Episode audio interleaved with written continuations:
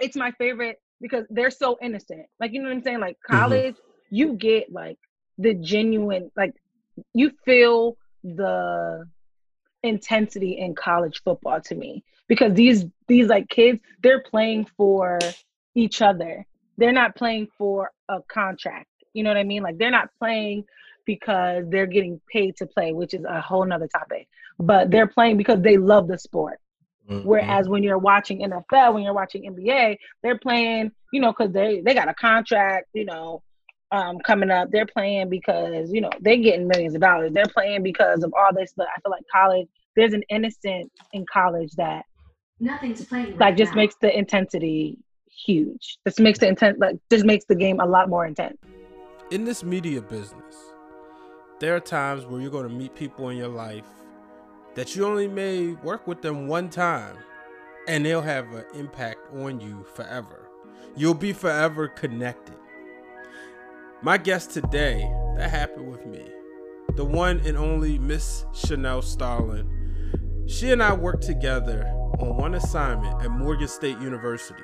It was a time where my last semester, I needed to add to my resume, to add to my demo reel. So I joined the spokesman. She, a sophomore at the time, was one of the writers she mentioned a high school game. They said, Brian, we got an assignment for you. Why don't you go work with Shanell? You two can work on this high school game together. And right there, we was able to do the assignment. And I learned she was a Steelers fan. I'm a Ravens fan, so you know how that conversation went. But we both were Carmelo fans. So after the assignment, of course, we stayed in contact with each other. Now she has gone back home to Connecticut to work at ESPN, where we talk about that on today's show. And of course, she has spearheaded a women in sports group where they can just basically have a support system. So we talk about that. And of course, we had to have a Ravens Steelers conversation. And we got a little bit of sports debate because you know, we got the best quarterback in Baltimore, and his name is Lamar Jackson. And it's always fun to see a Steelers fan root for a Baltimore player. So, ladies and gentlemen, get ready for this episode as I bring to you the host of the podcast from the sidelines with Shanell Starling, the one and only Shanell Starling.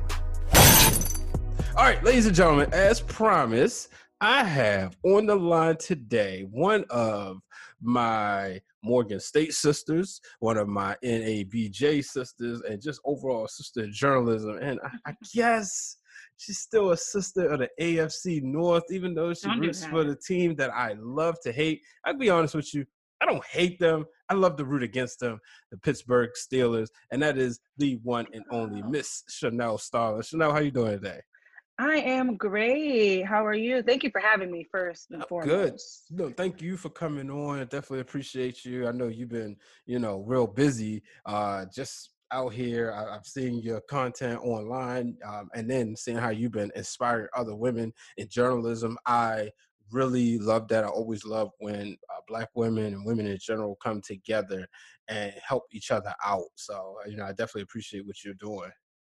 No problem. Yeah, it's, I mean, we gotta, I say it all the time, like us as black women, as black people, we gotta, you know, we gotta support each other. But it's just something about like when black women come together, you know, magic happens. And, you know, we just have to protect each other and support each other and just make sure we do whatever we have to do to make sure you know we are um we don't get left behind and i always say that so, that, so that's super super important to me yeah you know especially you know um recently with all the uh stuff that's going on the speaking out movement which i've been you know very vocal about and one of my friends was like oh you you you being a hero to the ladies i said no i'm not a superhero by any means i wasn't able to stop the unfortunate assault that a lot of these ladies have been going through but best to believe i'm gonna use my voice to speak up uh, and if I see something, I'm gonna stop it. You know what I mean? So uh, I think it's very important, like you said, that we all stick together.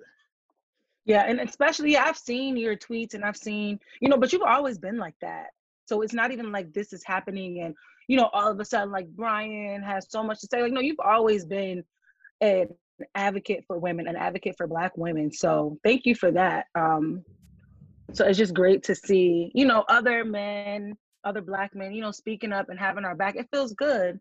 So I mean I'm it, it sucks that it had to like it's happening because of, you know, people speaking up and things um like bad things happening but i am happy that you know we do have the black men um having our back when it comes to um a situation like that. Yeah we have to. I mean when you look at just society the first person that's going to jump up and defend a black man is a black woman. So why mm-hmm. can't that be reciprocated? Uh, I know that's the way that I was raised. My dad always told me, you know, you protect your sister, and if you see somebody doing a woman wrong, you step up, you speak up. So it's not just, you know, it's just it's it's how I was raised. And then, you know, obviously he treated my mother in a way and led by example in a way I'm supposed to treat uh, women in general. So, and then, you know, having a wife and a daughter, I look at them and I'm like, you know, yeah, I wanted to raise my daughter to be able to protect herself. But the most important thing I have to do right now is raise my son and right. how to treat women. And I'm so uh, proud of him. he's spoken up, even in you know little elementary school jokes. He's like, no, that's not funny. So right, yeah, that's important though because like kids are watching. You know, like we may not think that they're watching and they're listening, but they mm-hmm. are. And you know, it's just super important that we're being intentional with what we do around our kids, other people's kids, just children in general. It's super important that we're um, intentional with everything we do. Yeah, absolutely. So let's get into the fun stuff. Mm, you know, obviously those conversations are important, but uh, you and I, so we met Morgan State University, great HBCU. Uh, You was there at the transition period, so you saw both sides. The yes. was the communications and the School of Global Journalism. So right. uh, for a few of us who had graduated in 2013, we was to be honest with you, a little envious. We was like, man, they getting all the good stuff. Can you talk about what it was like to be do- there during that transition? So the transition for me, because my sister went to Morgan, she was an English major though. Um, but and that's what I thought I was gonna start as because I just liked writing. So when I got to Morgan and I realized like, you know, no, I kind of want to write, but I want to gear it towards um, storytelling and sports and news, that umbrella. So when I got there, um, it was just something that I've never seen before, just because of the fact that I came from a predominantly white um, high school. So when I came to Morgan and I saw all these black people, all these intelligent, beautiful black people, and they all were, they wanted to be journalists, they wanted to be producers. I had all my professors were black. Um, it was just something, it was a culture shock to me. And I say this all the time when people ask me, it was a culture shock, but in a good way, because it was something that I've never seen before, especially because I am from Connecticut and you know connecticut doesn't have that eh, they have you know every state has you know their cities and things like that but as far as you know seeing a bunch of successful um, intelligent black people it was just something new to me and i loved it the day i stepped on campus. Yeah no uh so that's, that's something we also have in common. Uh for me though i uh, had that about four years or well several years earlier being a non-traditional student because I went to you know predominantly white school from kindergarten to eighth grade, mm. and then high school was like whoa, you know. Uh, so it was definitely a lot to learn. Um, but would you say was there was were you gung ho on going to Morgan State or any HBCU, or were you considering a PWI? No, so I was considering a PWI, but it was it was one in Connecticut, which was and it was close to home. That was kind of my safety school. Like I knew I would be able to get into it just because I like had connections there. Uh, so I just applied there, just you know, just safety, you know, in case some things don't work out. Um, but Morgan was my number one choice. First choice. Um, I did apply to other HBCUs. I can't even remember. Um, I think I applied to like Clark. I think I applied to. I think that's it as far as HBCUs because Morgan was my number one. Like if I did not get into Morgan, I was just gonna stay home. Oh wow. yeah, that's how because my sister went there. Mm-hmm. So, you know, I would come up, you know, for homecoming and you know to move her in, move her out. So I at first my fir- her first two years I didn't really like it because I was like, what the heck is this? Coming from Connecticut in like a small city in Connecticut and then I see Baltimore. I was like, uh-uh, what uh, uh, what's this? But then um her last two years I was like, this is amazing. I love this school. I'm going to this school. I don't care what I have to do. So Morgan, by the time I was a junior in high school, I was like, Morgan is the end all be all for me. now, how many years are apart? And we're apart. She graduated in 08. Okay. And I, so we're seven years apart. So oh. she graduated in 08 and I started Morgan in 2011. Got you. Okay. So now, so when you went there, what was the highlight? You know, um, like I said, we met, what was it? 20, actually, it was the spring of 2012? 2013. Okay. Yeah, it was the spring of 2013. The beginning of the semester, the um, high school basketball season was ending, mm. and I was on the grind of. I was just trying to do as much internships or content around the school I could, and they told me, you know, check out the spokesman. They need some video content, and I remember mm. you were writing, and they paired us up. They told us, you know, mm-hmm. go cover. It was Emerson. I remember that. Yes. Somebody. Yes, yes, yes. Emerson, because I remember. I think they they they were green. No, Emerson like was red, they, but they were definitely playing a green had team. Green. They were playing a green team. Mm-hmm, they were my, playing some guy in, who's really good. Yep, yep. Because he dunked. I mean, yeah, I'm not sure where he is now, but he went to a good school. Mm-hmm. Um, I but I remember that. I do remember. Yep, yep, yep. I got to see. I might have. I got to you know go through my. I think YouTube I still have my article. okay. Uh, I gotta, yeah, I gotta find it. So, because my brother was at the game, he coaches. He was coaching at Edmondson at the time. I think he was coaching football or track, and he was like, he was going to support one of his. No, he was teaching auto mechanics. So mm. he was there to. I was like, you know, I think I saw him or he saw me. He's like, "Yo, you at the game?" So you know, we talked. But that's when you know, um, I gotta ask you this because uh, you know, obviously that day I found out you were a huge Carmelo fan. Let's so, go. was did that play a factor in your decision? I mean, we know Melo's born in New York, but we also know we we definitely rep Carmelo here. To me, the greatest basketball player ever raised in Baltimore. And I know some Let's, people going to you know. mention other names, but ain't no other names. That's it. We said what we said.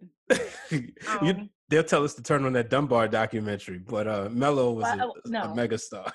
Yes, I, I I agree. I don't I don't even care. I don't even care about the numbers, whatever he is. Um, did that? You said did that have anything to do with me wanting to come to Baltimore? Mm-hmm. Um, not really. It was definitely a plus because I was just like, oh, it's lit. Like I'm about to meet Carmelo Anthony. like that was that's what came through my mind when I was like, because I would drive and I would see his um his youth center, mm-hmm. and I was like, and I every time I would drive, I would like look as I'm like driving by, like, okay, let me see if I see anything, see anybody in there that look like they're a little, you know, too tall to be there because that might be Melo. Um, but I was super excited. It, I don't want to say it played a part, but it definitely, while I was there, mm-hmm. I took every chance to, um, like actually for the spokesman, I that's how I met him and right. I like got a picture with him, him and everything because I was there um reporting for reporting and writing for the spokesman. Um so yeah, I don't I don't think it played a part, but it definitely it was a plus to me coming to Baltimore. Yeah, so uh it's so cool because so for me, I was in ninth grade and he was in eleventh. Now we was totally mm. different schools, but you always um you know, when you're in high school, you kind of hear the talk of the town more. And there was a guy, my buddy James, who played basketball for the, uh, my team, my school, and he was talking about uh, Carmelo, and I was like, "Who?" Mm-hmm. He said, "Yeah, man, there's this guy Carmelo. He go to Towson Catholic. He's the best in the city. He said, mm-hmm. that dude going to the league." And then I remember my boy Andre, who went to uh, so Carmelo went to school formerly known as Towson Catholic. Andre went to Mhm. school formerly known as Cardinal Gibbons, both of Mhm. them Catholic schools. And he was telling me about Melo. So, as you know, he would go to prep school, and then next thing you know, I turn on the TV one day, and it was like Carmelo Anthony from Baltimore, Maryland, at Syracuse. Immediately, I'm a Syracuse fan. I'm rooting for them. And my 11th grade year, they would go ahead and win the championship. So you know, it Mm. was pretty cool. I, I can my I can say, hey, I went to high school with Melo in the same city. High school. Yeah, you can say that. That's a that's a flex. Mhm. Put that, you need to put that in your bio. That's a flex. oh man. So uh, you know, while you was at Morgan, um, did you join NABJ while you was there? Yes, I I don't even remember. Morgan is such a not a blur, but I like I don't everything just seems like it, ha- it happened in like two years. You did a Um, lot, sis. You know, you, that's- you No, no, that's not that's not why. I just feel like it was just so much going on. Um, but I did join NABJ. I don't remember what year. I think it might have been like my sophomore year because my Okay. freshman year I was just trying to you know fill everything out. But I did join uh, the Morgan chapter um, my sophomore year, and I think I did some some work on the e board. But I really don't remember. That's I'm that's the old in me. yeah, I think um I think you probably joined around the same time I joined because I honestly didn't Yeah. join until my last semester. And Mm. that's when I found out I found out because I went to the um, short course. And then that's all right, I gotta join this organization. Now, Yeah. did you go to the convention while you were in college? I did not. And the crazy thing is that every um because after I graduated, I um like every year I was either out of town or Mhm. doing something. And this year was going to be my as an adult going to NABJ. Like it was gonna be Oh, my and it was in DC. Yep. and I, uh, I don't like to talk about it. It was like I was looking forward to that. Like I can't because I can't tell you how many people I've met, like not face to face, but I've met just through that network and just like on Twitter and things like that. So I was like ready. I was gonna go there by myself, but you know I'm I was gonna know like a bunch of people, especially people I work with, you, just all different networks I have. So moment of silence for that, man. Um, Hey, trust me, we're all feeling it as you know, we're recording the Thursday in oh, which we should be there. And uh, shout out to uh, our good friend Ashley Baker. She put in our group Ashley. chat. yeah, she put in our group chat early this morning. Y'all, we supposed to be just wrapping up the ESPN brunch, breakfast, uh, and I was like, "Yeah, just go ahead and remind us." You know, Yeah, and- I'm and- so upset. well, I put it like this. I'll say this. So my first year, I kind of went cold turkey in a sense. We, excuse me, Mr. Wickham. Shout out to DeWayne Wickham. Shout out to him for real. He Yeah. did some. So Hey, tell me about it. I, I, and uh, he's in a wrestling, legend. so in wrestling, there's a guy named Paul Heyman, and people, uh, the guy CM Punk said, "I'm a Paul Heyman guy." So Mhm. I've always said I'm a DeWayne Wickham guy, and you know, some case, some circles that's popular, some circles is not. But hey, it is what it is. Um, no facts. but our first year he paid for most of us to go and you had Mm. about 20 morgan students because they was introducing the school of global journalism hmm well for me the experience was great however it was it helped having that many morgan students go but i didn't know as many people so the next year the next time i would go to the full conference because i did go to dc to party in 2016 but in Mm. 2017 i actually went to the full conference in new orleans i knew so many people because like you said through social media so Right. the best part is when you go next year we're going to speak in existence when you go to houston No, next year I don't care if I gotta host it. oh, we oh, are going. okay We are going next year. Let me tell you let's do it i'm ready We have to. We have. To. Corona's not gonna. It's not. She will not succeed. Yeah, there you go. That's what I like to hear. And uh so we would be able to go um, you know, you'll you'll have so many people, like you said, that you'll be able to meet face to face and it won't be just coming in cold turkey. Um Right. so that's the good that's gonna be the best part. Um but you know, moving on, you graduated and then you went back home to Connecticut. Um, yes. Was that always the goal, or like, did you want to stay in the DMV? How did that come about? So I did want to stay in the DMV just because everything is there. Mm-hmm. Um, just you know, my friends who turned family, um, they were in DMV. The opportunities for me, I thought were in DMV because they have so many sports teams, they have so many news outlets compared to Connecticut. Um, so once I graduated, I stayed um, for the summer just trying to find work. And then it came to a point where it was like, I have to move now because, you know, the lease is up. Um, I have to find a job. So I'm like, okay, let me go back home. Let me gather my thoughts. And I hit up one of my um, one of my friends in high school. She worked at a local like sports station here, and she was like, "Hey, like I, they have an internship. Like if you're interested, um, they don't. It's not regular pay. It's like a stipend at the end of it. But I think it'll be like a great um, experience for you. So I'm like, great. Like I can do that. Go back to Connecticut. I'll live at home so that I don't need to worry about paying for rent.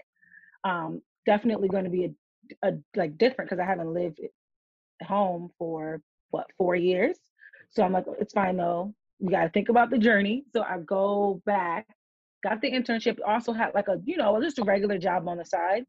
Um, and then once that internship ended, I moved back to I moved back to the DMV area. So I was probably in Connecticut for about a year and a half, and then moved back um, to the DMV area because I just couldn't stay away.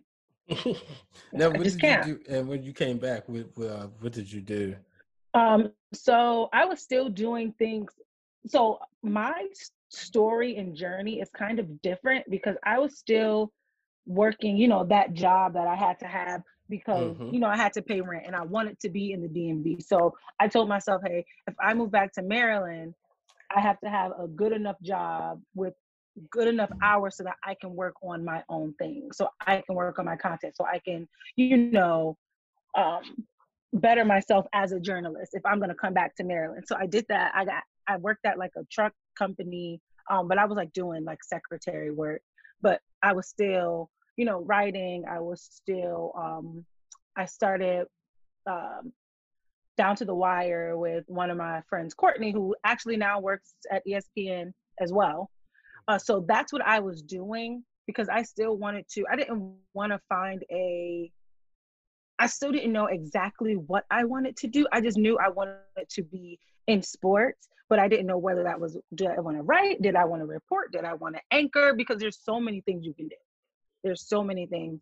So that's what I ended up doing when I came back to Maryland. I worked and then I, you know, just started putting out content like, hey, I want to start a show. Hey, I want to write and then you know from there i you know applied to espn and that's where i am now so you get the excuse me you get the call it's march 2019 mm. get the call you're going home did you have a big celebration you know it's um for you know it's a, it's a you wanted to be in the dmv but it's espn right. and it's home right. So right. was it like a? I, mean, I don't want to say a rock in a hard place because obviously you know you're in your field doing what you mm-hmm. work so hard for, and right. you get to go back home. Like, what was the uh, excitement like with you and your family? So it was super. I was excited because I was at a place that from maybe like November of 2018 until I got that phone call, maybe the summer of 2018, I started, I was super discouraged. I was like, I still don't have a job that I want. I'm working this job. It, I just feel like, you know, my resume is not building the way I wanted to build. I'm not in the place that I thought I would be when I was, you know, 19. I told myself I was, you know, how we do that to ourselves. We give ourselves these fake deadlines. And then when we don't reach them at, you know, the time that we thought, we get discouraged and we start questioning our purpose and questioning, you know, our skill. So that's where I was before I got the job at ESPN. So once I um, something clicked to me like that summer the, of tw- the summer before, I was just like, Shanell, like if you want something, you have to go get it. So I was just like, you know what? I'm gonna hit up my mentor who used to work at ESPN because I used to be the type of person where I don't like I like to do things myself and mm-hmm. I don't really like being a bother or I don't like, you know, have I don't like feeling like I'm using people. That's how I like used to be. Now, completely different. But I that's where I was and I was just like I don't want to hit her up because you know, I don't want her to think that I'm just using her. But in my head, I was just like, no, like hit her up, see what she can do if she has any connections there because I knew she did.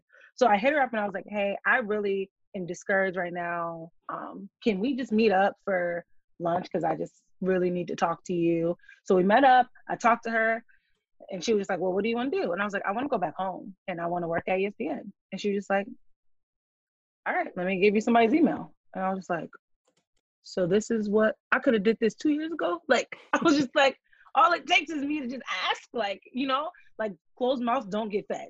Like that is my thing. Like closed mouths do not get fed. Like after that, I was just like, yeah, anything I like, what's the worst that's gonna happen? She's gonna say no to a job I already don't have. Like there's nothing bad that can happen from that.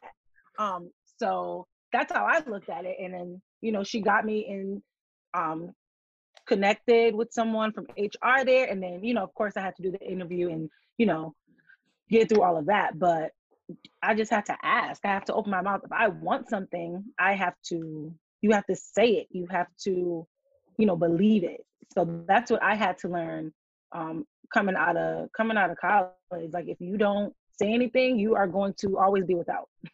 I, I love what you said when you said what you gonna say no to a job that I already don't have.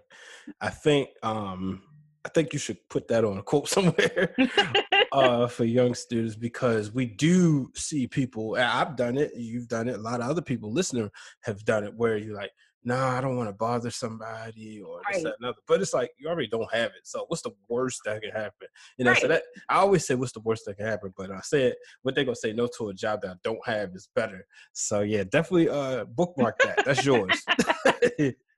and so if anybody want to take it, nope, Shanell said it right here or bring I it know. glass. I'm be like, go go watch them, go listen to the podcast. take you to court. Exactly. So now you get the ESPN. Do you remember your interview process? And um, do you did you so did you we had to get flown out there? You were still living here, right? So yes, I got flew out. Okay. I sure did. Um it was like a it was I finessed it though because like I live like I had family. My mom and dad are here, so I didn't really need you know what I'm saying. But mm-hmm. I didn't, you know, why not go go to a hotel right near where my interview is. Um, so yeah, the interview process was super nerve wracking, like because for me, it's I this is my first job, like this is like my dream job yep. at the time. You know what I'm saying? Like it's ESPN. Like as a child, if you would have told me I was going to be at ESPN at 27, I would be like, shut up. Like, oh my God. Like, you know what I'm saying? So it was like a dream come true, but I had to kind of snap out of that, you know, once the interview process came because, you know, I had to act like like I belong to be there. I belong there.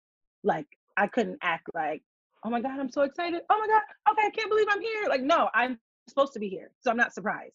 So that's the attitude I had to come in with it, which was kind of hard for me. Mm-hmm. But the interview was intense. It it was a group of people. Mm-hmm. Uh, it was like a group interview, and then they. Um, you did the car wash. And then we did yes. Then we did the we did the individual, and then we did um the tour. Yep. So when we did the tour, in my head, I'm like, okay, is this am I in? Like, what's what's going on? But I, it didn't. It wasn't that. Um, because some of the people who got the tour with me, they didn't end up getting the job. But as far as the interview, a group interview is always like to me, I hate group interviews because yeah. you always have those people that are going to, you know, go above and beyond to make sure that they're heard, which you're supposed to do. It's a yeah. group interview, I get it. But it kind of makes it like I don't want to make it seem like it is a competition, but at the same time, like I don't want to have to do too much. Mm-hmm. I don't mm-hmm. want to have to be somebody that I'm not just because you know we're in a group you know i'm to say what i have to say and if you feel it you feel it and if you don't you don't so did you have anybody the, uh, prep you beforehand Yes. So my friend Courtney, the one who I did down to the wire with, she got the job before. That's how I heard about um like the program they had going on. Mm-hmm. And she got the job and then she told me I should apply and um she was like just giving me questions and thing and then because at first it was like a zoom it was a zoom interview just like you and one person yep. and that was nerve-wracking to me too because it was just like okay like hi like you know this is kind of weird like we're on zoom and you know you're gonna ask me these questions i don't really know you but you know it was just different for me because i've never done an interview like that but she did prep me with the questions and she was like, hey, this is what they're probably going to ask. Uh, this is what they asked me. Uh, make sure you know your sports knowledge and things like that. And of course, you know, you go on Google and, you know, Glassdoor will let you know, you know, what type of questions they're going to ask. So the hardest part was the, like the actually getting there and like snapping out of that dream phase. Yeah, so for me, uh, you probably would have hated me because I was one of oh, those. Oh, you're people. you're that group interview. Oh my god, Ryan. well, not too much. So, all right, for me, there was uh, Alexandra Bolin. Uh, her last name is Galipsko. Now, I I I haven't talked to her to ask her how to pronounce her last name, but so she graduated from Morgan in 2011. Mm-hmm. And she was there, and I remember when I went to NABJ, get the interview. Uh, you know, I landed the interview. I let her know. I said, "Hey," because she had a rule on Facebook. She say, "I'm in town. No, I can't get you a job. Don't ask me about my job."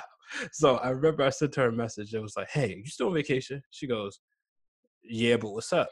I said, "Well, I went to NABJ, had the interview to sign up." She's, "Oh, okay, cool. Well, you talked to some great people, and so forth.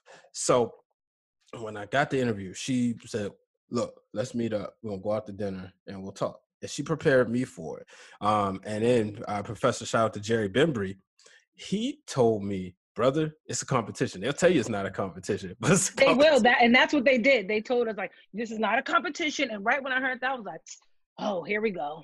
Yep. So what I did was, um, I went there and I didn't. I, I, made sure I knew I was at an advantage. So I was 27 also, and I had because I had went to community college, took three years off, worked at Best Buy, put myself through Morgan while working at Best Buy, quit, worked at a couple warehouse jobs or whatever while in between uh, graduating and going to NABJ. I worked like some temp jobs. I knew I had job experience. So I knew I would use that to my advantage. Mm. Not speaking so much while I'd be annoying, but if there was a question, I was gonna make sure my hand was up. Right. And, you know, it worked out. I um Allison, that was she was like the one person I interviewed with at, during the car wash, and when she found out about the wrestling round, she was actually like, "Oh man, this is great!" And ironically, she was the first person that uh, on the first team I had. So, mm. you know, I always encourage people to speak up during the group. Right. It's hard, like you said, right. you don't want to be that guy, but when you look at it, or girl, but you look at it like, look, it's money. it's money. Right. Right. You know, so do no, because I oh go ahead because I, I I do you know I do agree with the you know speak up. You should if that's your if that's what you're good at, like you should definitely do that. Even if it's not what you're good at, you know, go, go out of your comfort zone. But mm. I'm the type of person. I, when I say like, I meant people like the group who like try to do the like speak over you and yeah, like the oh, obnoxious no. people, the obnoxious oh. people. That's what I meant.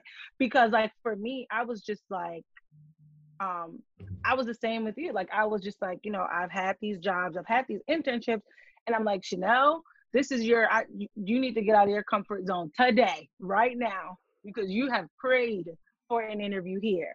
So whatever you need to do don't like what we used to say in basketball like don't leave nothing on the court. So mm-hmm. don't leave this job interview like dang i should have said this. Dang i should have told them that. Like you know what i'm saying? So that's the mindset i went into it um, with.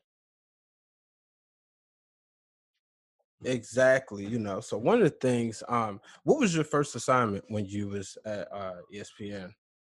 My first assignment was Sports Center at night. So it was like the 4 p.m. to 1 a.m. shift. Oh, okay, that's not bad. I thought you meant like the graveyard shift. Uh, like 4 a.m. or like what? No, Yeah, no, no, said- no. so, no, no, no. so you was doing uh, VOs? So what I was doing, um, they have different things you can do. Like you have different assignments each night. So Mhm. I was doing highlights. So you know, being assigned to a game and then cutting the highlight for it, or I was cutting, um, like cutting highlights or smaller clips for um, dot com. So for the app, um, or for the website. So digital. So I was doing those two things heavily my first like six months, and then I um, went into college sports. All right, so real quick, we stick with Sports Center. You go to highlights. Um, what was? Do you remember your first game or your first game that aired? Yes, I believe it was. I think it was a Rays baseball game because they, they got me in baseball because I came in March.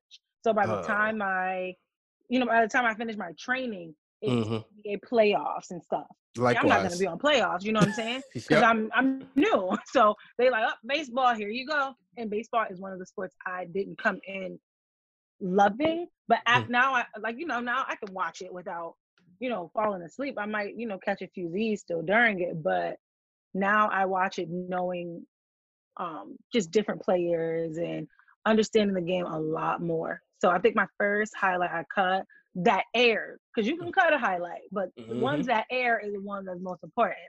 Um, because that's just it just feels different when you see and you hear the anchor reading off your highlight. Um, and it was the Rays. It was the Rays um game. So funny story. I um so my first highlight was Lakers Blazers because I started at the end, Look at that. That's good. uh, sorta, because okay. this is Kobe's hurt, but he makes Oh. a quote and he says something along the line of, you know, everybody better get ready because uh, when I come back, it's vengeance. So have fun this year. But he doesn't show up to the game, so I can't use the quote. And I was like, God dog it. And um, Ben uh, Regal was my HP. Mhm. So it was cool, you know, I mean, but- and it aired. And I was like, oh, wow. So my first highlight aired. I think like my first two aired. But then, you know, we get in the baseball season and I came in a huge baseball fan. Mhm. I like, I wanted to work on baseball tonight. oh, that's great. But if I'd have stayed in highlights, I don't think I would have liked baseball no more. No, the no way. extra inning games. what? No Did you way. have any I- of those? let me tell you. Okay, two stories. First one, I had a digital game. Um, not a digital, but I was cutting it for digital. So it's not the highlight that's going to air on TV, but it's going to be the, you know, clips that air on the app. Mhm. So I'm cutting it. First of all, it was it was a Rockies game in Colorado. Great. Number two, it was a rain delay. Game was supposed to start at seven, right? But to us, seven is seven is getting kind of late. But in Colorado, that's not that late. Mm-hmm. So It's so 10 o'clock, right? so yeah. So the first hour goes because so the first hour goes, and I'm okay.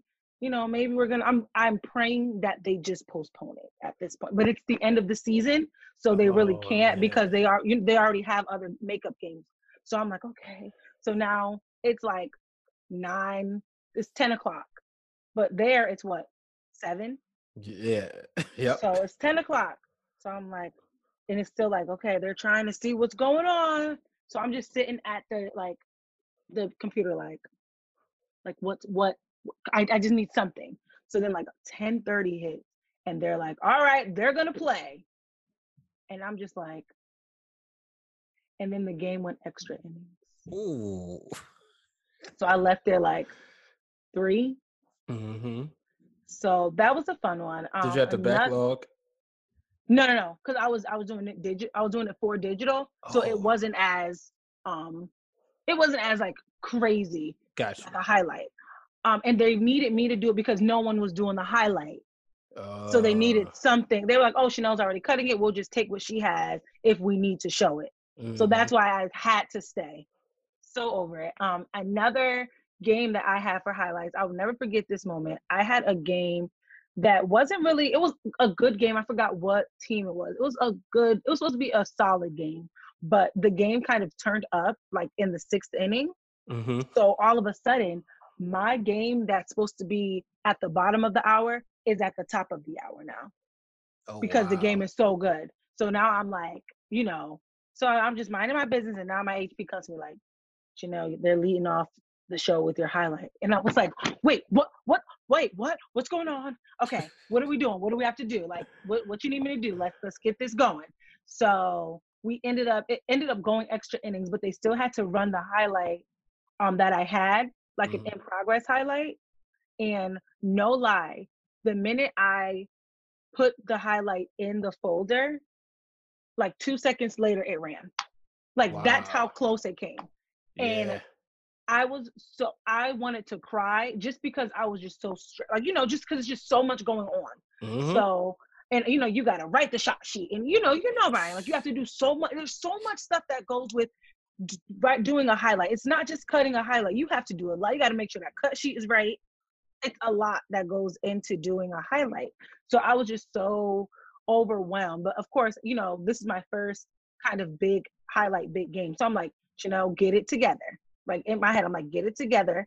You know, just relax. Don't, you know, don't um don't get crazy. So That takes me back to um, my Dodgers uh, and Twins game, and it had to run on Sports Center and Baseball Tonight at the same time because Oh of my God. and it was painful. And like you said, the shot sheet and the cut sheet you got to make sure you put it in the right server. There's Mhm. so much that you have to like I feel like now after being in highlights Mhm. um I can and now and plus having that raps experience like you know we'll talk about it but Mhm. I feel like I can literally do anything at the at ESPN just because of that fast paced environment like Yep. It's just it's real but it it's so i don't know i get a rush like after i'm done and after i saw it run and everything was fine you know there was no problems with the shot sheet there's um it's a rush like it feels like i did that like i did that i got it done and you know it was a good highlight. So it's you know it's stressful during the process but once it's done you feel so good you feel so good that you know nobody really knows what you have to go through to get that highlight in in time Yeah. Um. Now I gotta ask you this: Do you, because you being somebody who's active on social media, have you ever went on social media after you produced a highlight and seen a comment about it? no so i did for um something i did for digital because i did something for um i think it was i had like a Luka like a Luka i put like a Luka like montage together Mm-hmm. for um for dot com. And no one said anything about like cutting it but they were just like so whoever cut this didn't see that travel? And i was like shut up. Like you know, you know it was just like something like that. Like i was just like oh my god whatever. Like they were like oh my god whoever cut this they must love Luka. I'm like shut up. Like they told me to cut Luka. Like i'm like screaming at myself like oh people Mhm. are so stupid. Did have you? you uh, ever had that uh, one time. It was um 2014. It was the Kings and the Warriors. Now this is Splash Brothers under Mark Jackson. And for Mm. whatever reason, the Sports Center producer wanted to show Bad Kings. And I was like, you know, the Warriors was winning the game. And this Mhm. is, I was like, all right, let's, you know, but they was like, nah, they've been missing crazy dunks. So let's just show Bad Kings. I was like, all right, whatever. I was just, it was the day before. I was honestly hoping I got a seven o'clock game because I was like, all right, I get seven o'clock game. I'm going back to Baltimore tonight. Because what I used to do was my wife and I would leave at two in the morning. Um, Mm. and then that way we get home about seven, go sleep, you know, but we wouldn't have to travel during the daytime. So of course I get a 10 o'clock game. I said, Are you kidding me? That's so. Did you guys have the grid back then? Yeah, yep. The grid is like like you want to know what team you on. Like, did you make JV or like the? Oh no, so we didn't have it like that. Um Oh my god. you did have people who were assigned um like certain teams. So like shout out to like uh, Cornell. He all had all the Heat games. This is during you know LeBron era. That time Chika Okafor mm. had all the Pacers games because this is Paul George and Lance Stephenson and uh, mm. you know that mm. Pacers team. Um, Christina Clancy had all the Thunder games. Christina Clancy, she's there. She's an HP now. I know. I saw that. You know, so she was the um, you know, CA when I was uh PA. She was mm. always helpful for you know to me. Yeah, she's definitely she's she's super helpful.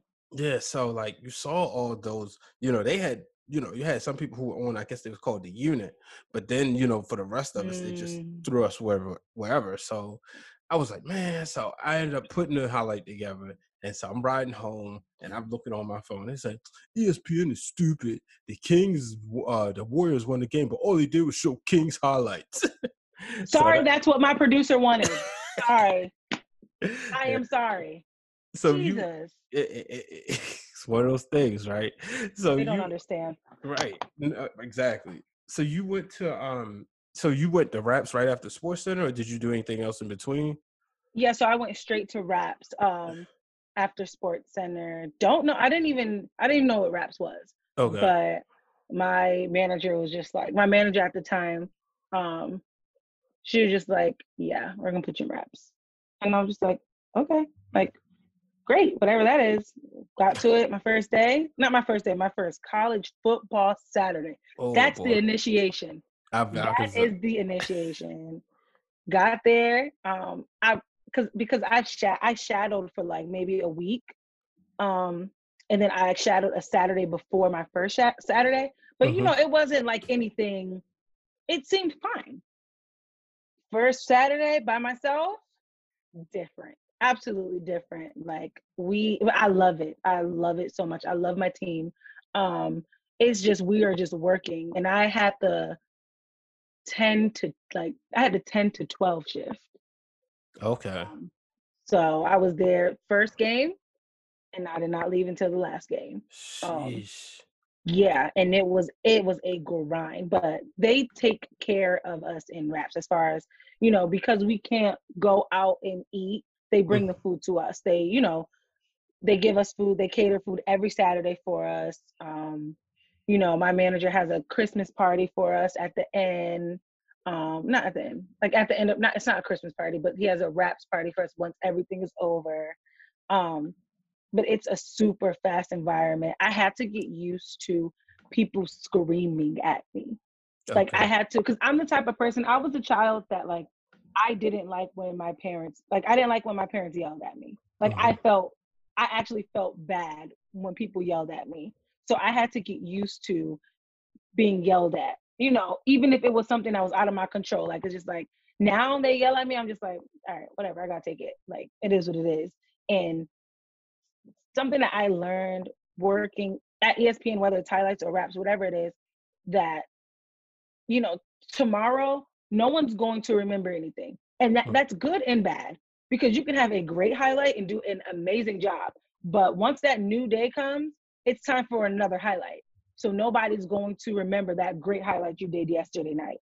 Mm. Vice versa, when you do a bad highlight, you have a bad day, you didn't get your highlight in in time, you cut something wrong. That next day, you got to just brush that off and it's time for the next assignment. And so that's something that I love about the job is because like that the day before doesn't follow you to the next day. It's over. It's you start with a clean slate every every night or every morning. Yeah, man. Do you um have any like particular moments that stand out during your time in the, that position? Uh, like raps. Yeah, just doing raps. Like anything that like like one of your favorite moments, um, or like perhaps a favorite game you uh, did. I don't even raps is just so because we don't have just one game. Oh, like yeah. You know what I'm saying? So it's kind of tough. I think I enjoy raps because I'm I'm an execute like I I like to execute. Like that's the type of person I am. I'm not like really I don't like when people are over my shoulder. Like the whole highlights thing wasn't for me because I felt like it wasn't I, I wasn't on my own. Like I'm the type of person I need to be on my own. You tell me what you need me to do and I'll make sure you get it. And I need you to trust me to just give you what you asked for you know, I I'm not a type of person who likes to, hey, can you look at this real quick? Hey, can you look at this? How what's this look like? Can we look at this? Like I'm not that type of person. I like to do my own thing. So for raps, I love it because there's so much work that I'm doing, but nobody will will ever know. And you know, our department, we like we push a lot of content during, you know, college football Saturdays that like I don't I, I think like if you make it in raps, you can make it anywhere. Like yeah. that's just me. Uh, because it's just so much. Like you literally have seven people yelling at you. Um, so I think just my time at ESPN, as far as like just raps, is just I just feel like raps has made me grow as a person. Just whether it's the like what I'm doing, what I'm cutting, um, not taking anything like not being too sensitive, not taking anything personal, um, communicating with people, being comfortable with you know telling people what to do and being comfortable with taking criticism. So all of that in one is what I'm learning in raps, and so that's why I love rap so much. Now, was you a big college football fan before going to raps? Not at all. Okay. Do you Not think that helps because you don't get emotionally attached? Um, no, because I do have a team now. Okay. Uh, I'm, I'm an Ohio State fan. I'm a Buckeyes fan. Okay. Um, you know, just because I like the little swag to them, but um, I I don't know. I think that I like I like college sports better than professional sports. Not not football though. NFL is like my favorite. Ravens all, like thing. We're not gonna do that right now. Um, it's my favorite because they're so innocent. Like you know what I'm saying? Like mm-hmm. college, mm-hmm. you get like the genuine, like you feel the intensity in college football to me because these these like kids they're playing for each other they're not playing for a contract you know what I mean? Like they're not playing because they're getting paid to play, which is a whole nother topic. But they're playing because they love the sport. Mm-hmm. Whereas when you're watching NFL, when you're watching NBA, they're playing, you know, because they they got a contract, you know, um, coming up. They're playing because you know they're getting millions of dollars. They're playing because of all this. But I feel like college, there's an innocence in college that nothing's playing. Right like just now. makes the intensity huge. This makes the intent like just makes the game a lot more intense. Yeah, that's true. And you know, looking at it, um, it's definitely you know I remember having a lot of my friends who was on raps, and you know I would be home on Saturday, and you know they coming in like you said late, I'm like, yo, how you feel, man? I'm tired. It's been a long tired. day. did you get tired. so? Did you at least get like three days off or four days off? No, so our busiest day was, was Saturday. During the week, we would, um, depending on what's going on. So during the week, it was prep. We would prep. Okay. So it's it's a very calm schedule during the week. We might throw in, you know, a WNBA game. Um, what else? Basically, like you know, WNBA. When um, then once college basketball is there, it's mm. crazier. Um, oh, but it's man. not as crazy because when college basketball starts, it's the playoff of college football. Yeah. So it's not as many games, but like that whole like feast week and stuff is crazy. But um I don't know. I just feel like I lost what I was saying. Your what was your question? You said yeah, did you at least get like extra time off or something? Oh, like no, no, not really. But our weeks were very, you know, they just told us to prep.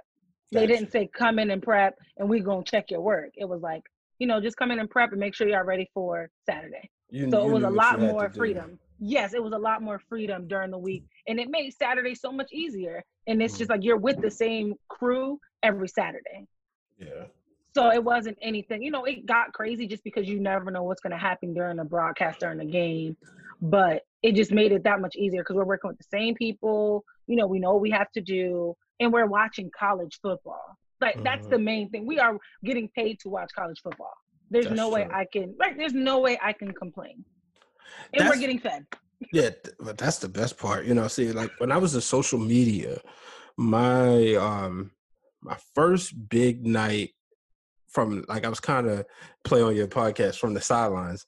Uh, I was there during the national championship game, and I want to say it was Duke and Wisconsin, and they was like, we just want you to just sit back, watch, monitor social media, and they ordered wings and stuff. And I was, oh man, this is great. So then right. the next go round was, I want to say the next big thing was the NFL draft. Mm-hmm. And then we mm-hmm. had the same treatment for the NBA draft and the yep. NBA finals. Every day of the finals, we got fed. Um, the All Star game, I think we ate during the All Star game, MLB All Star game that night. I Listen, they're gonna feed you. They're yeah. gonna feed you. Uh, definitely, we had a lot of J Timothy's. I missed those yes. wings. yeah, they. Oh my God, people love. I think J Tim is good. Okay, not, they're not the best wings in Connecticut. Who has the best? There's a place in Windsor. Giovanni's has the best wings in Connecticut. In I'm Windsor? you. Yes. Okay. I'm telling you. It depends. Well, I just they do like their hand. They have hand battered wings. Oh, like, see, because yeah. Uh, you know, I, I would trust your judgment. you should, because J Tim's uh, is more like they're like buffalo and mm-hmm. different mm-hmm. flavors, right? Yeah, yeah, yeah. Those are good. They're good. They're good. They're good. We also had um, Wings Over. Had Wings Over Bristol a lot. Mm. Um, it did. There's some, but, there's some good Bristol spots. Yeah. People sleep on Bristol. Absolutely. And just not their apartment's just trash. you ain't lying. it was another spot. I don't know what the name of it was, but it was look like it was all it was going towards Windsor, but it's like the exit before that. I want to say exit 51 or 31 or something like that. That my cousin used to take me to, and it looked like an old shack shack house. But oh, man, those maybe wings, Wilson's. I don't know. Uh, it might have been like it's like right off the highway. You go over there, it's like off to the side. It, it's it's look like you don't want to be out there too late. But, I don't know. Maybe Ranch House. I don't know. That's what it is. Yep, Ranch, Ranch House. House. Oh, you are from Connecticut, Connecticut. Like you.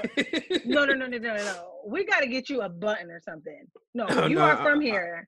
People don't just go to the Brian. What you doing at the Ranch House? So when I moved there, my cousin lived there for he had lived been up there about over 10 years. And so when I told him, hey, you know, just got a job at ESPN, first thing he said is, All right, cool you um i got an extra room you can stay with me for you know till you find your place so i mm-hmm. lived with him for three weeks until i moved to bristol and part of the reason well you know i wanted to be on my own too but right, right. part of the reason that kind of sped the process because that was a 45 minute drive to work every day yeah i'm about to say I live, I live even past that i live like near the airport oh wow mm-hmm. yeah so i was like you know i i'm, I'm I lived at um, when I moved there. I lived at um, the place literally right down the street. Like you can walk down that little back road. I can't even think of the name of it. But yeah, oh, I think I know what you're talking about. No, okay. Where everybody lived. Because right, at one right. point, me and um Christina lived in the same building. Mm. So yeah, that was the thing. It, but yeah, ranch house that was a spot. that is that is that's impressive.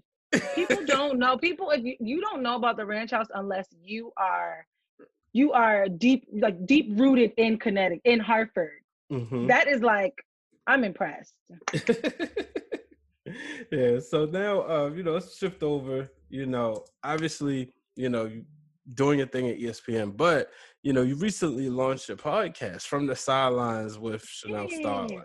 When did you decide like to do that? Because you know, I'm a fan of it. I really love hearing um stories. I know you've had like quite a few athletes that you know, mm-hmm. being in Baltimore, I never heard of, but just hearing right. their stories have been great. So when did you decide to do that? So I have a thing for like I love I have I love hearing the stories of athletes. Um specifically like high school athletes, college athletes because you don't really hear the story unless they make it to what we think is make it. So whether they make it to the league. Um, but there are a lot of stories out there to be told. And I know coming from you know, Hartford, Connecticut, there are a lot of great athletes that don't get that exposure because, you know, Connecticut is a small state. Um, you only hear about the athletes that make it to, you know, the NFL or the NBA. So, you know, me being from Hartford, I'm like, it's my job to give them that exposure that I I think that they deserve. So that's how I came up with it. I'm like, I want to, I want to talk to these athletes. I want people to be inspired whether they i don't care if they don't even play a sport if you are a music artist, like I want you to be inspired by this story. You know, the I just have the sports is just the platform, but I want to be able to reach people past sports. And so that's really why I started it. Yeah, definitely. Um, you know, I've really enjoyed it, and you know, you've had you know a couple of mentors on there as well. So you know, um, this do uh for you is it also allow you to kind of put your journalist hat back on as opposed to just producer? Yeah, and that's that's really why I love doing it because I kind of get to, you know, do everything with it. So I get to come up with the story, I get to produce it, I get to actually, you know, be the interviewer. I get to do all the things that I love because I do producing is cool. It's not really my maybe it's not my top thing, but I enjoy doing it. I like to, you know, come up with the story, and then I also like to be able to be the person that delivers the story. So being able to have my own thing where I am in control of it is perfect for me. Okay. Now, um, you know, one of the coolest things I thought was that you had your dad on um inaugural yes. episode. Um, how has he been, you know, throughout watching your sports journey process? He is my biggest fan and biggest critic. I'm like, he is it doesn't matter what I'm doing. He has a critique for anything. I can be interview, I can interview LeBron James on ESPN and it'd be a perfect interview and he'd be like, Yeah, Shanell, you know, you asked this question and I really think that you could have, you know, he really um he watches what I do and he has been watching sports and he played sports in high school. So he knows what you know, he he knows his sports. And that's where I get that's where I get most of my things from. I talk to him about it. I pick his brain. I pick his brain every day. It doesn't matter what we were when the Patrick Mahomes thing. Dad, what do you think about Patrick Mahomes contract? You know what I'm saying? Like because he knows what he's talking about, and I've I've heard him talk about things, and then months later, like he caught the whole he called the Le'Veon AB drama a year before it happened. Oh, okay. like he called it. He was just like he's like this isn't gonna last, and that was before the Facebook, before Antonio Brown went on Facebook. How did he know? I, I, I honestly I don't like. He was just watching the sideline, and oh, then okay. last year he was just like two years ago, he was like, James Conner's not it. Like he's not, he's too soft. And I'm like, what do you mean he's too soft? He's not soft. And then what happened the year after that, he keeps getting hurt. And he's like, I told you he's just soft. Like I can tell, like he like he was like, I watch guys get hit and I mm-hmm. see what their facial expression and what their body language does. Because he played football. So he knows what it looks like to take a hit. And he knows what it takes take he knows what it looks like when it like when somebody looks like they don't want to get hit and he like uses that he just analyzes it. I was like, so, you're crazy. So he he's a fan of Lamar, right? Actually, he's not. Well, he's he thinks he's he's good. He said he's good. He just doesn't believe in the um he thinks that they're gonna figure him out mm-hmm. um sooner than later and he he thinks that he doesn't like how they're using him in baltimore like really? he doesn't like how yeah he doesn't like how some of the plays that like some of the play calling, it'll be unnecessary for him to run with the ball. Okay. Like sometimes Baltimore does that. You guys do that. Like it'll be like okay, it'll be like first in like 17 and you guys will like make him run. And it's like I get he's a runner, but I feel mm. like he's so good and he's so important to your team. I just wouldn't he just wouldn't be like my first like that's the first thing we do. Like it's like if if anything, if no one can get to the ball, that's why we have him because he can do that. But that's not my first option. Now, how did he feel about Michael Vick? He loved Michael Vick. He thought he was, you know, Michael Vick is Michael Vick, and you know, he thought that he didn't get the respect because of, you know, we know why. Um, mm-hmm. but he he likes Michael Vick. He loves. He just he he understands why um he wants quarterbacks that like when they're in college he wants them to he wants someone to hold them accountable accountable especially black quarterbacks. He like he wants people to hold them accountable of learn, reading defenses because mm-hmm. that's uh, like as far as a black quarterback that's what they like to say about black quarterbacks. Like they can't read defenses and for sometimes that's correct and so he just wants that whole thing to change. Like he wants, if you're a coach and you have a black quarterback, like you need to make sure this quarterback before he leaves your um, before he leaves your club, he needs to be able to read defenses because you know that's the first thing that they're going to look at because he's a black quarterback. Yeah, and, and reason why I ask because you know I, I I looking at stats right, and we we talk about Lamar right. Well, he broke. Do we talk about Lamar? Lamar, you talk about Lamar. I, am just kidding. that was a good one. But you, you you said that he felt like he run too much. That could right. you could make that argument. However, when Lamar did have over 3,000 yards this year in passing. The same year, he broke Michael Vick's record, right? Mm-hmm. Well, when Michael Vick had that record, he only had 2,400 passing yards. Mm-hmm. so it's like, well, you know, like I, I look at a lot of times and people, I feel like maybe because we, I don't want to say we've seen this before, because Michael mm-hmm. Vick will go tell you that he feels Lamar Jackson is better than him. But right, and I think he, I think he, I think he's on the right track to becoming better than him. Yeah, but I think because it's sort of one of those things we've seen before, people are more critical of uh, Lamar Jackson, where Michael Vick, everybody was just super blown away. Right, and I and I agree with that. And mm-hmm. I think just because when I see Lamar Jackson, I you cannot tell me when Lamar Jackson gets hit mm-hmm. when he's running, you don't stop breathing for every time. Every, every time. As a fan, every time. but but my thing is, but he don't get hit that much. no, he. I know. I'm just. But I, I'm saying that I feel like it's a. You guys know he can run, which is great. Mm-hmm. If he can run, use that. But I just feel like sometimes there are some plays where just like you really did not have to, like you know what I'm saying, like. Mm-hmm you know, third and like third and inches, absolutely. Fourth and absolutely, I get it. But like uh, second and like he is not your running back. He can run and that's great, but you know, we people are going to people are going to learn how to defend him. So if you guys keep drawing up those plays where all right, we're just gonna get about him and he's just gonna run. I, I just also, feel like he's gonna oh, get sorry. hurt. No, I just feel like he's gonna get hurt. No, you you you're hundred percent right. But I will say it's funny how we turned this into a sports show. Uh, you did because you want to talk about your little dirty little. Oh, at least my quarterback isn't um sitting up Don't here deciding whether or not he want to come back or not. You know, you know saying. what? He he decided he's gonna come back. You know what I'm saying? People, when you look, get when you most, get two rings, you don't want to play no more. What's there to play for? That's what I'm saying. Most of y'all don't like Big Ben no more. Y'all just have y'all don't want, him. huh? Like him. No, you you haven't admitted to yourself. Most of y'all don't like him no more. Y'all ready to move on. Y'all ready to see what else is out there. Uh, Either, Absolutely. Look, look, the, the the Giants that moved on, the, the the Chargers that moved on. That that class in 2004, you know, y'all had some good quarterbacks, and he's right. He's had more, I think, better Super Bowl wins Huh? Talk to him. yeah, I think he's him. had better Super Bowl wins than Eli and had a better career than Eli.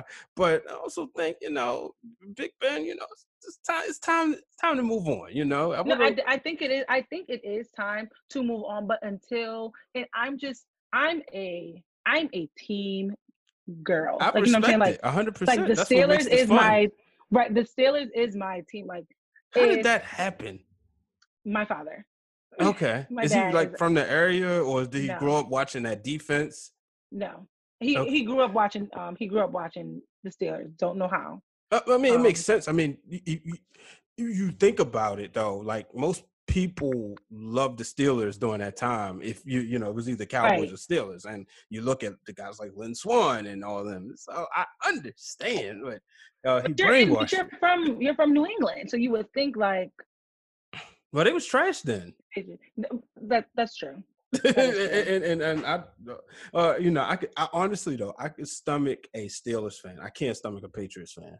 Like, Me neither. That's I, why I'm so I'm in uh I, just I just gotta pray every night. What God what is God leading me to do this season with the Patriots? am so I going for the black man?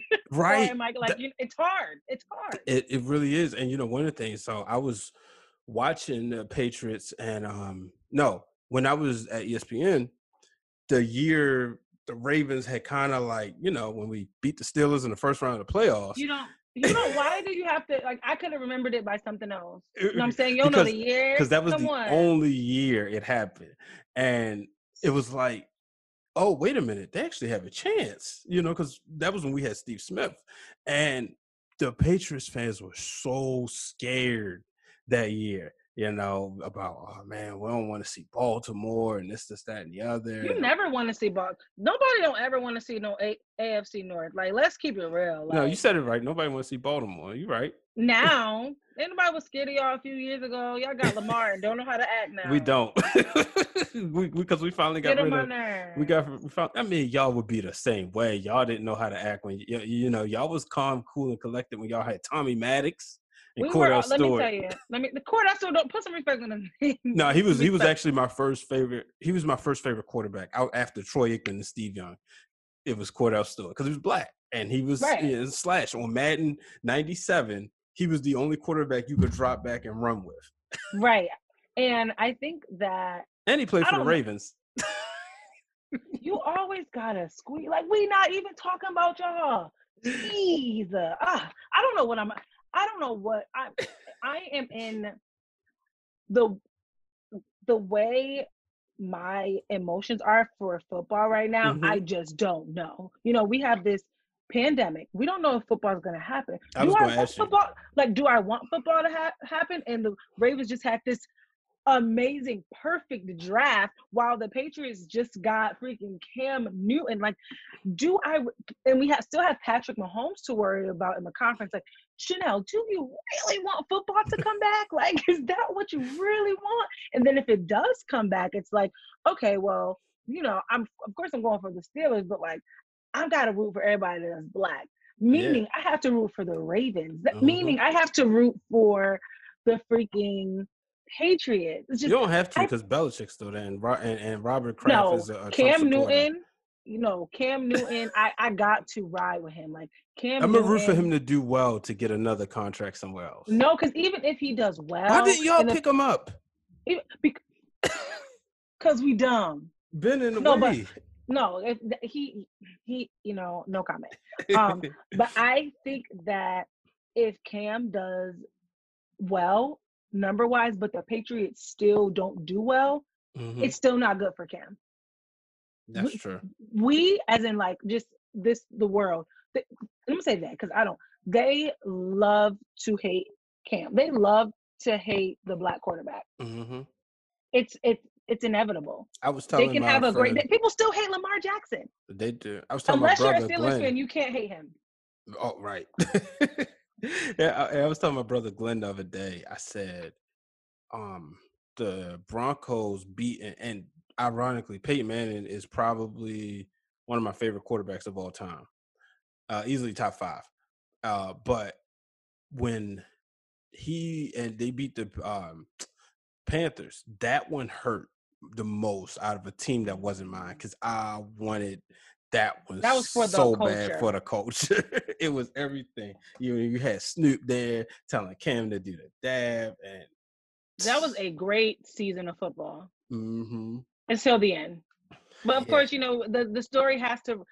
Peyton has to leave with a like you know it just has to work out that way. yeah, it, it, it did. You know, same way Ray Lewis hurt. did, Right, it has to work out. and and way. Jerome Bettis. I'll give you that in his hometown, even though oh, e- even though that was you know they got proof that some of those plays was uh Oh, here we go. You You, know, we're bringing up oh, we're bringing up old stuff. We're bringing up old stuff. We're bringing up old stuff. All right, but you know, uh, I gotta ask you this before we go. Um, the title of the show is called "Breaking Through the Glass Ceiling." When did Shanell Starling break through the Oh. glass ceiling in her career? Ooh, um, wow, that's a great question. You should have known it was Um, coming. You listened to the show before. I'm trying to act like I don't have my answer already. Let me.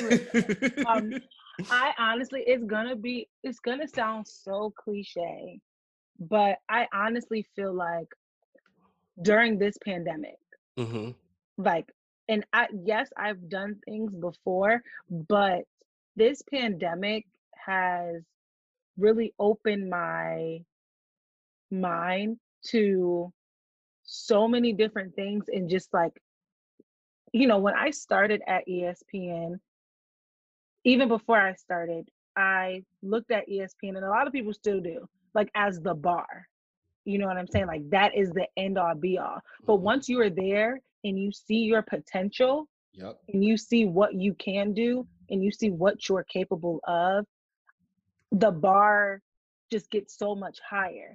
And then this pandemic, we're left with just, I'm left here just sitting. I'm not really working, I'm working from home.